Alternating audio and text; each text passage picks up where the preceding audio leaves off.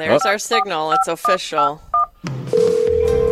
All right, folks, that's the signal that it's time for Straight Talk. It's your opportunity to call in with any questions that you might have on the faith. You can call 877 795 0122. Again, the number is 877 795 0122, or you can submit any questions that you might have on Facebook. So I think we just made Father nervous. Good morning, Father. Good morning. I was curious when I was on. Was it November, the second Tuesday, or I'm scheduled here Yep, in the yep, fall? Yep, you okay. are. You are. Wow, he's got a radio voice. He does. He's great. He's awesome. Well, thank you, Father Wensing, for joining us this It's morning. How was Good the drive up? Beautiful. I had one of the beautiful fall days or late summer days that we have not seen enough of this year. But uh, everything coming up, the the clear clarity all the way over Browns Valley and and the cattle out uh, on the grass. It was just so beautiful. I don't, you know, and I had the opportunity to spend the night last night up here, and I think I'm just going to stay. that I'm view just gonna stay to the east is incredible, huh? Well, folks, it's your opportunity to call in with a question that you might have 877 795 0122. Again, 877 795 0122, or you can also submit questions on Facebook. We already have a caller on the phone, and we're going to go to Joe. Are you with us? Yes. And your question for us this Hello? morning. Good morning. Good morning. Um, well, my heart desire is that I would be able to receive communion on my knees at a communion rail, like my older sisters and brothers were able to do. And I wondered if you foreseen that ever happening again for us that um, post Vatican II. I know that's a like loaded question for you. Yeah, but um, I'm, I'm just wondering if if you ever foresee that happening. And I and I know because of the canon laws that we are, you know, able to get down on our knees um, and receive right now. But I would take too long to get back up. so I would appreciate just uh, having the communion rail again to be able to do that. So, just wondering your thoughts on that.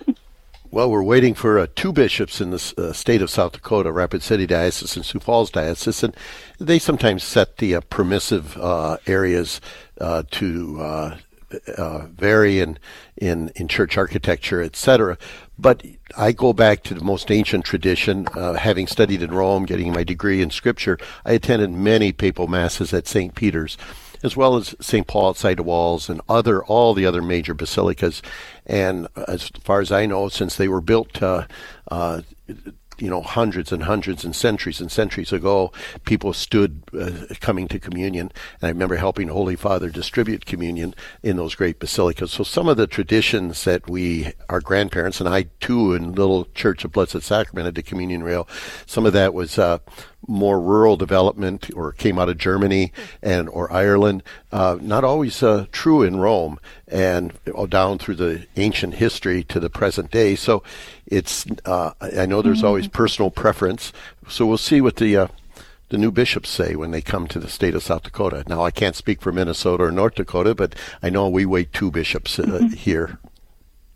Yeah, it's interesting. right. I, Joe, I just got back from a trip overseas to Russia, and how they receive in Russia is different than how we do here. And I, I had an opportunity to visit um, some Eastern Orthodox churches, which are um, very similar, come from the same trunk of the Catholic Church. And they're, don't even have pews in their churches over there. So it's an interesting Interesting. variation between different um, regions. Does that answer yeah, your question, I Joe? guess I um.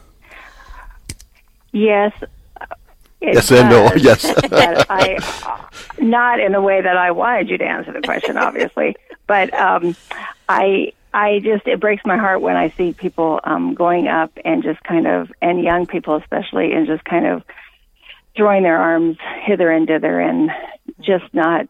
Um, I don't feel that they really know what they're receiving, and um, having been the youngest of ten, and coming from a devout family, I feel that what set them apart was being on their knees and really knowing what who they were receiving. And so that's where I was coming from, you know, that so that's where I'm coming from.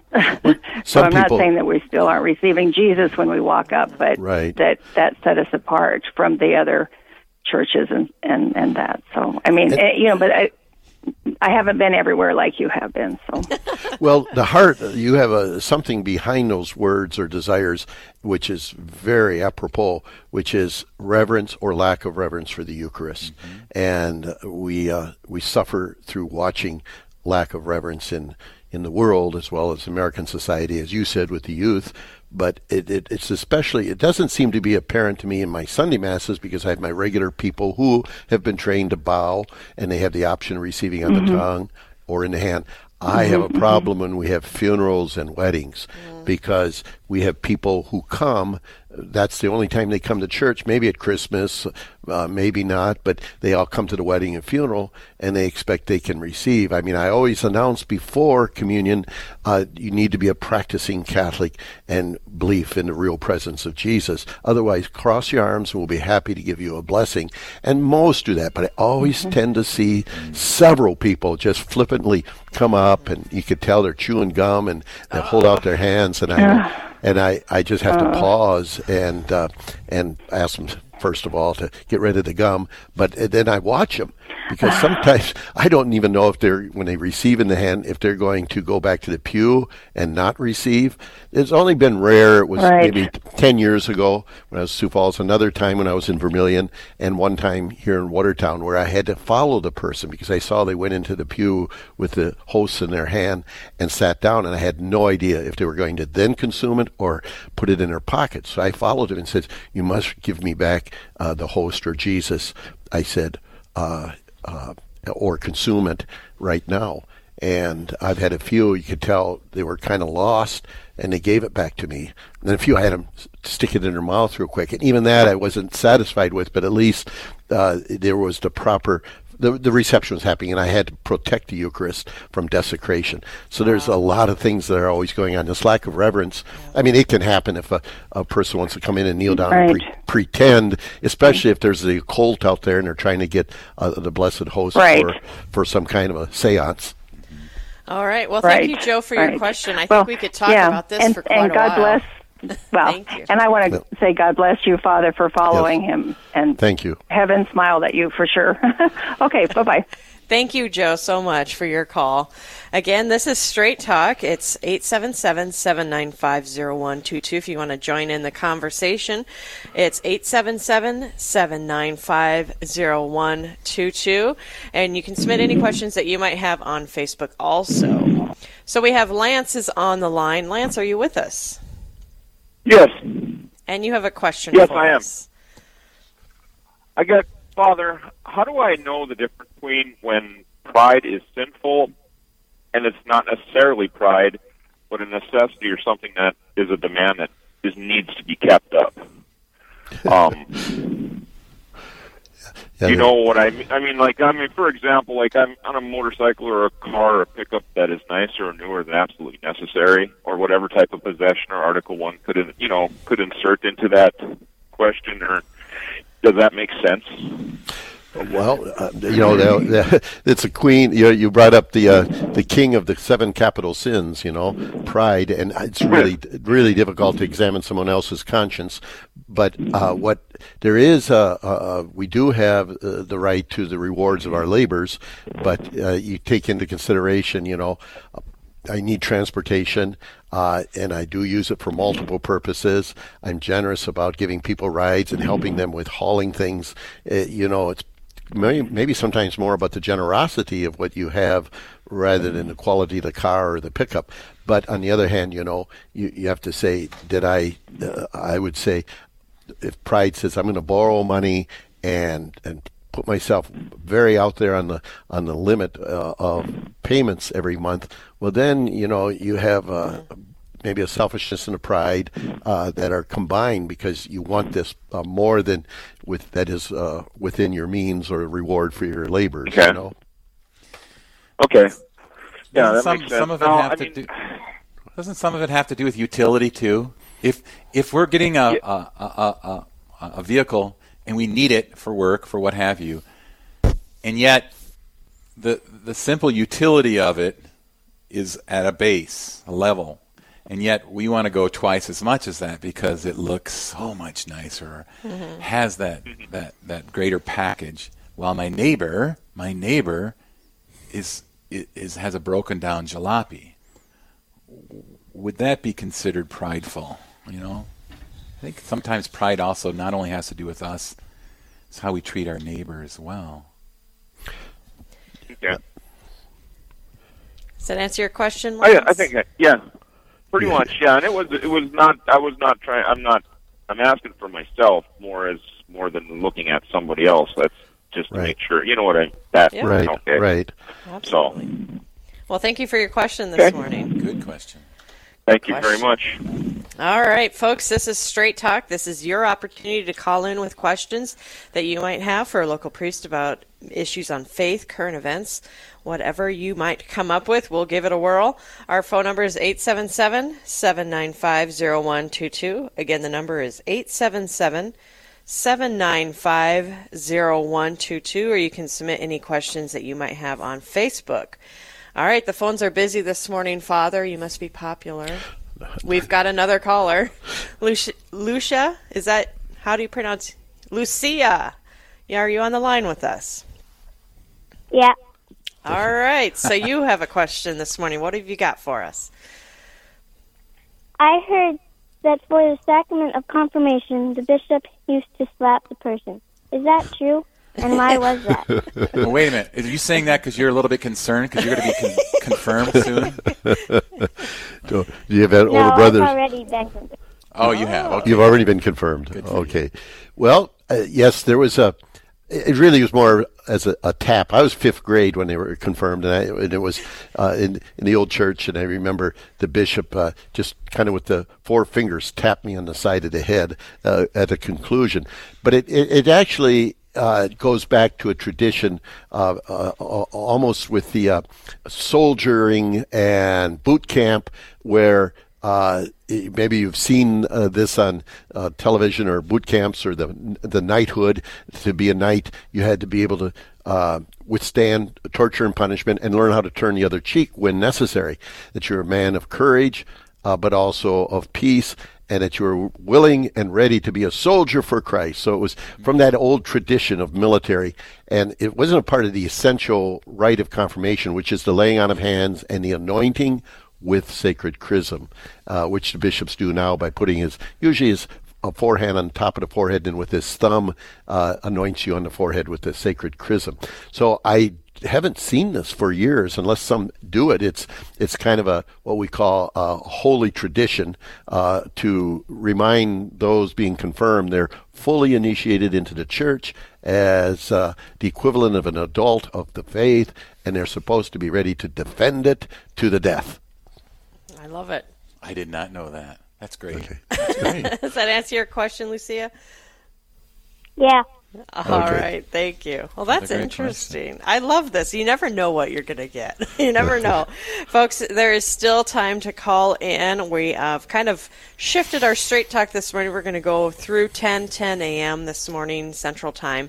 Um, so you still have time to call in with any questions that you might have. 877 795 0122. 877 795 0122, or you can submit any questions that you might have on Facebook. So we have a listener that didn't want to be on the air, but wants to ask the church's position on ghosts and spirits. Do we hmm. believe in ghosts and spirits? Well, raised eyebrows from father. yes. well, it you know I, I jumped to Halloween traditions right away, but it's uh, obviously uh, that's not our main uh, Catholic uh, faith and Christian culture. But yes, we do believe uh, in um, that there are we say spirits or demons even, but good good spirits, the angels and the and uh, but the uh, evil spirits too, or the, the, minions of of Satan. You know, the Saint Michael prayer, the famous prayer, you know, mm-hmm. against temptations and then cast away all uh, evil spirits uh, that seek to ruin souls in the world. Mm-hmm. Now, what does that mean in, in practical sense? Uh, you know, I go back to Halloween. Does that mean a house can be haunted? Uh, it's uh, you know those questions from Halloween. We don't really uh, jump on that right away.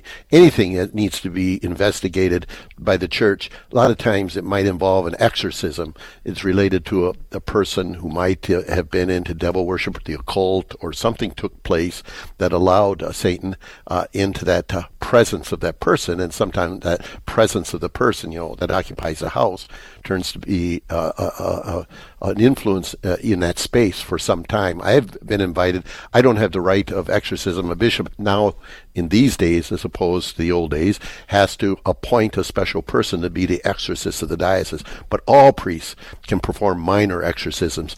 And one of the things to do is to bless the house with holy water. I have been called out a number of times when odd things were happening in the house. They bought a house, old house.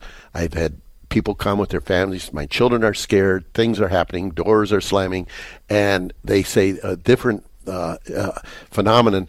Is there anything you can do about it, Father? And I says, Well, I, have you ever had your house blessed? No. I said, I will come with blessed holy water. It's called minor exorcism, and then uh, you know, begone Satan. You bless the house. You bless all entries and exits with with holy water.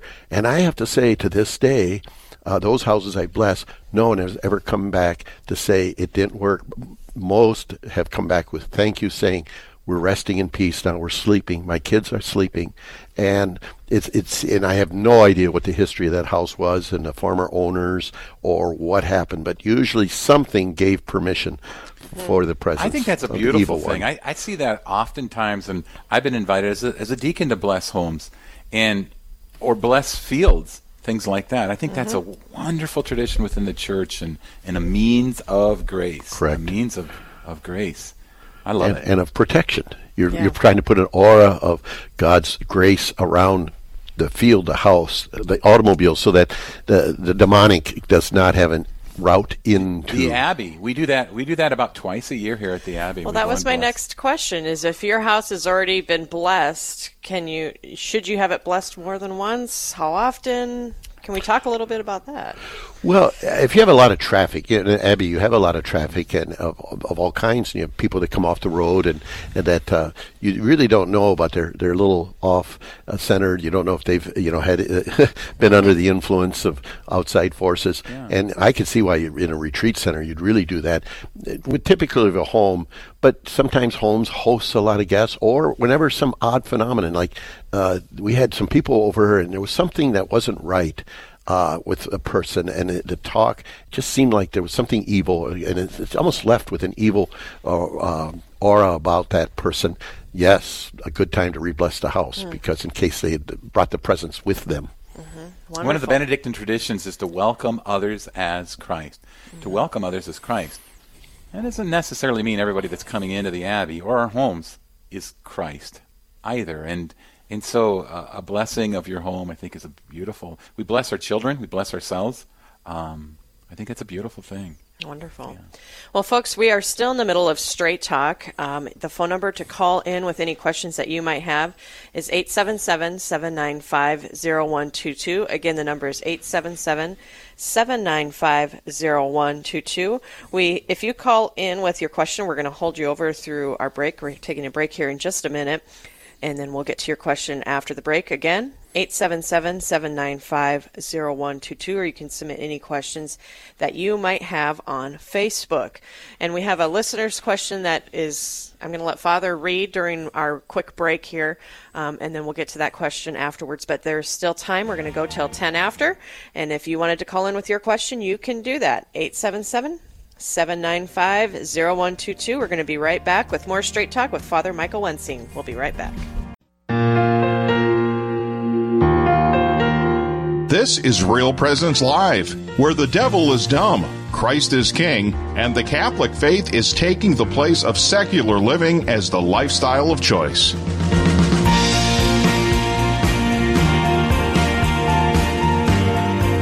And welcome back. I'm Heather Carroll. And Deacon Paul Trinan here, and we're Father Michael Wensing. Yep, broadcasting at the Abbey of the Hills with our guest, Father Mike Wensing. Thank you, Father, for joining us. And we are in the middle of Straight Talk. It's our segment where listeners get to call in with questions or submit questions on Facebook.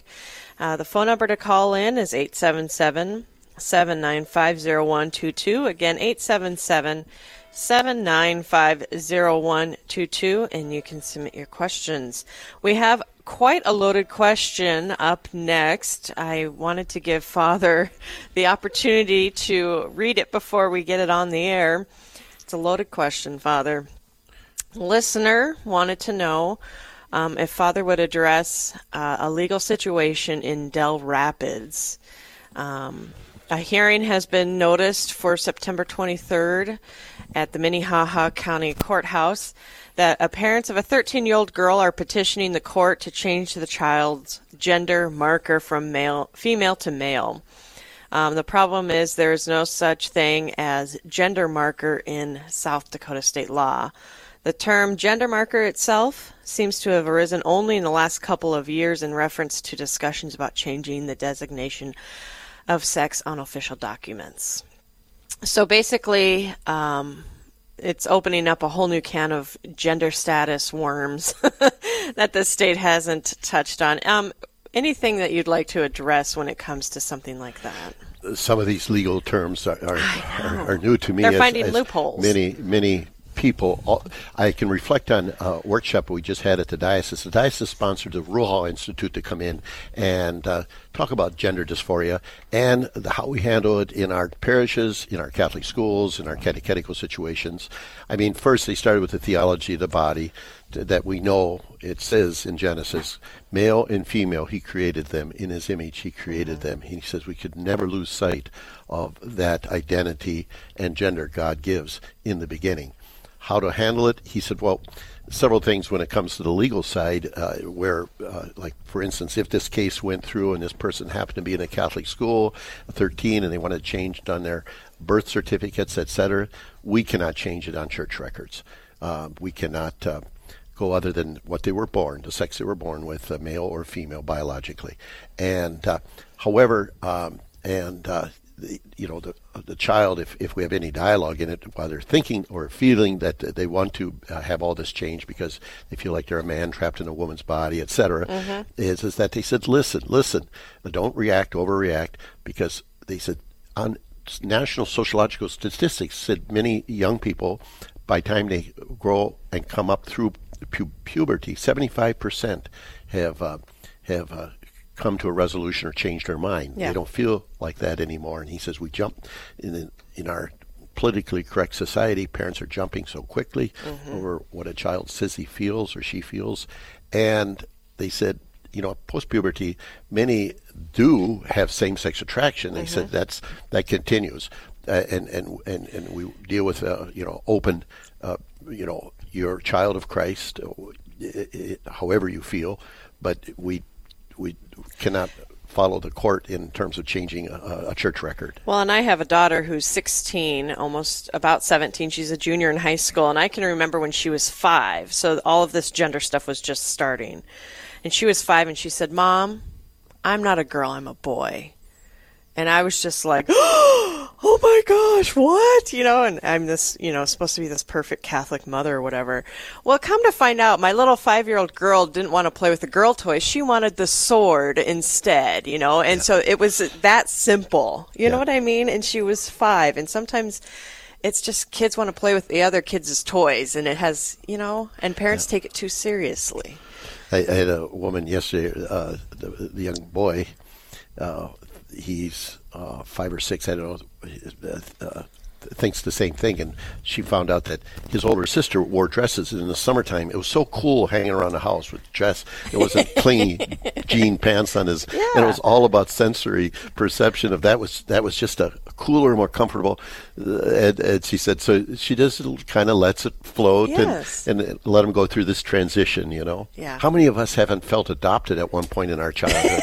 I must be adopted. then we finally. And in our childhood, I still do as an adult. Yeah. Eventually, we accept the reality of who we are. well, folks, thank you for calling in. We're kind of out of time this morning already, which is hard to believe. Um, but this segment is every morning um, from 9.30 to 10 Central Time. And so if you wanted to call in tomorrow with your question, you have more than enough time to. And Father, you mentioned something really interesting that you guys actually, um, you guys, that's a polite way of saying priests, actually had a meeting about this. So this has well, become was, quite the issue. It was uh, 300 attendees, DREs, Catholic okay. school principals, catechists, deacons, uh, it was uh, uh, it, there was only 60 deacons and priests present. Uh, the other 240 were lay people who are in the catechetical programs, religious education, Catholic yeah. schools, etc. Okay. It's real. I mean, it's real. Uh, I, am from the Diocese of New Ulm, and we have ethical conferences that are talking about that. Is people need to be shepherded. You know, they want to know the answer, and and um, if we're going to be silent on it, they're going to find the answer from the secular society. And that mm. is not oftentimes the best answer. So then you kind of you, you, know i'm sure there's a lot of bishops out there that are like i can't believe we're discussing this issue right now actually our bishop john LeVoir over in new ulm i think is one of the leaders of that he's a, he's very dedicated towards that and, yeah. and walking with people through that but yeah I, am so, sure at some point you're just going what so I guess it's comforting for you know a layperson like me to know that these things are being talked about. Yeah. They're not being ignored by the church. The church isn't uh, just pretending it's not there. It's being discussed, and so go and seek answers if you have questions. And Real Presence Radio has the presence of mind to say, "Hey, we're not going to ignore this question that was submitted to us on Facebook. Facebook. Uh-huh. We're going to take that on." And yeah, it's difficult, isn't it? It is. But our faith that's where the fruit of our faith is. And I think, you know, when you talk about confirmation and tapping somebody to be a soldier for Christ, this is part of the, the trenches that we're in right now, yeah. this, this, cultural battle. And so I admire Father Mike Wensing for coming in today. I admire you and your Presence for bringing this to the forefront. Yeah, let's have discussions about it. That's what I love about Straight Talk. Let's have discussions about it. All right. Well, I want to again echo what, what Heather just said. Thank you for everybody who wrote in, called in, and submitted your questions. Again, this is a, it goes from 9:30 Central to 10 o'clock approximately, Monday through Friday, that we do the Straight Talk segment.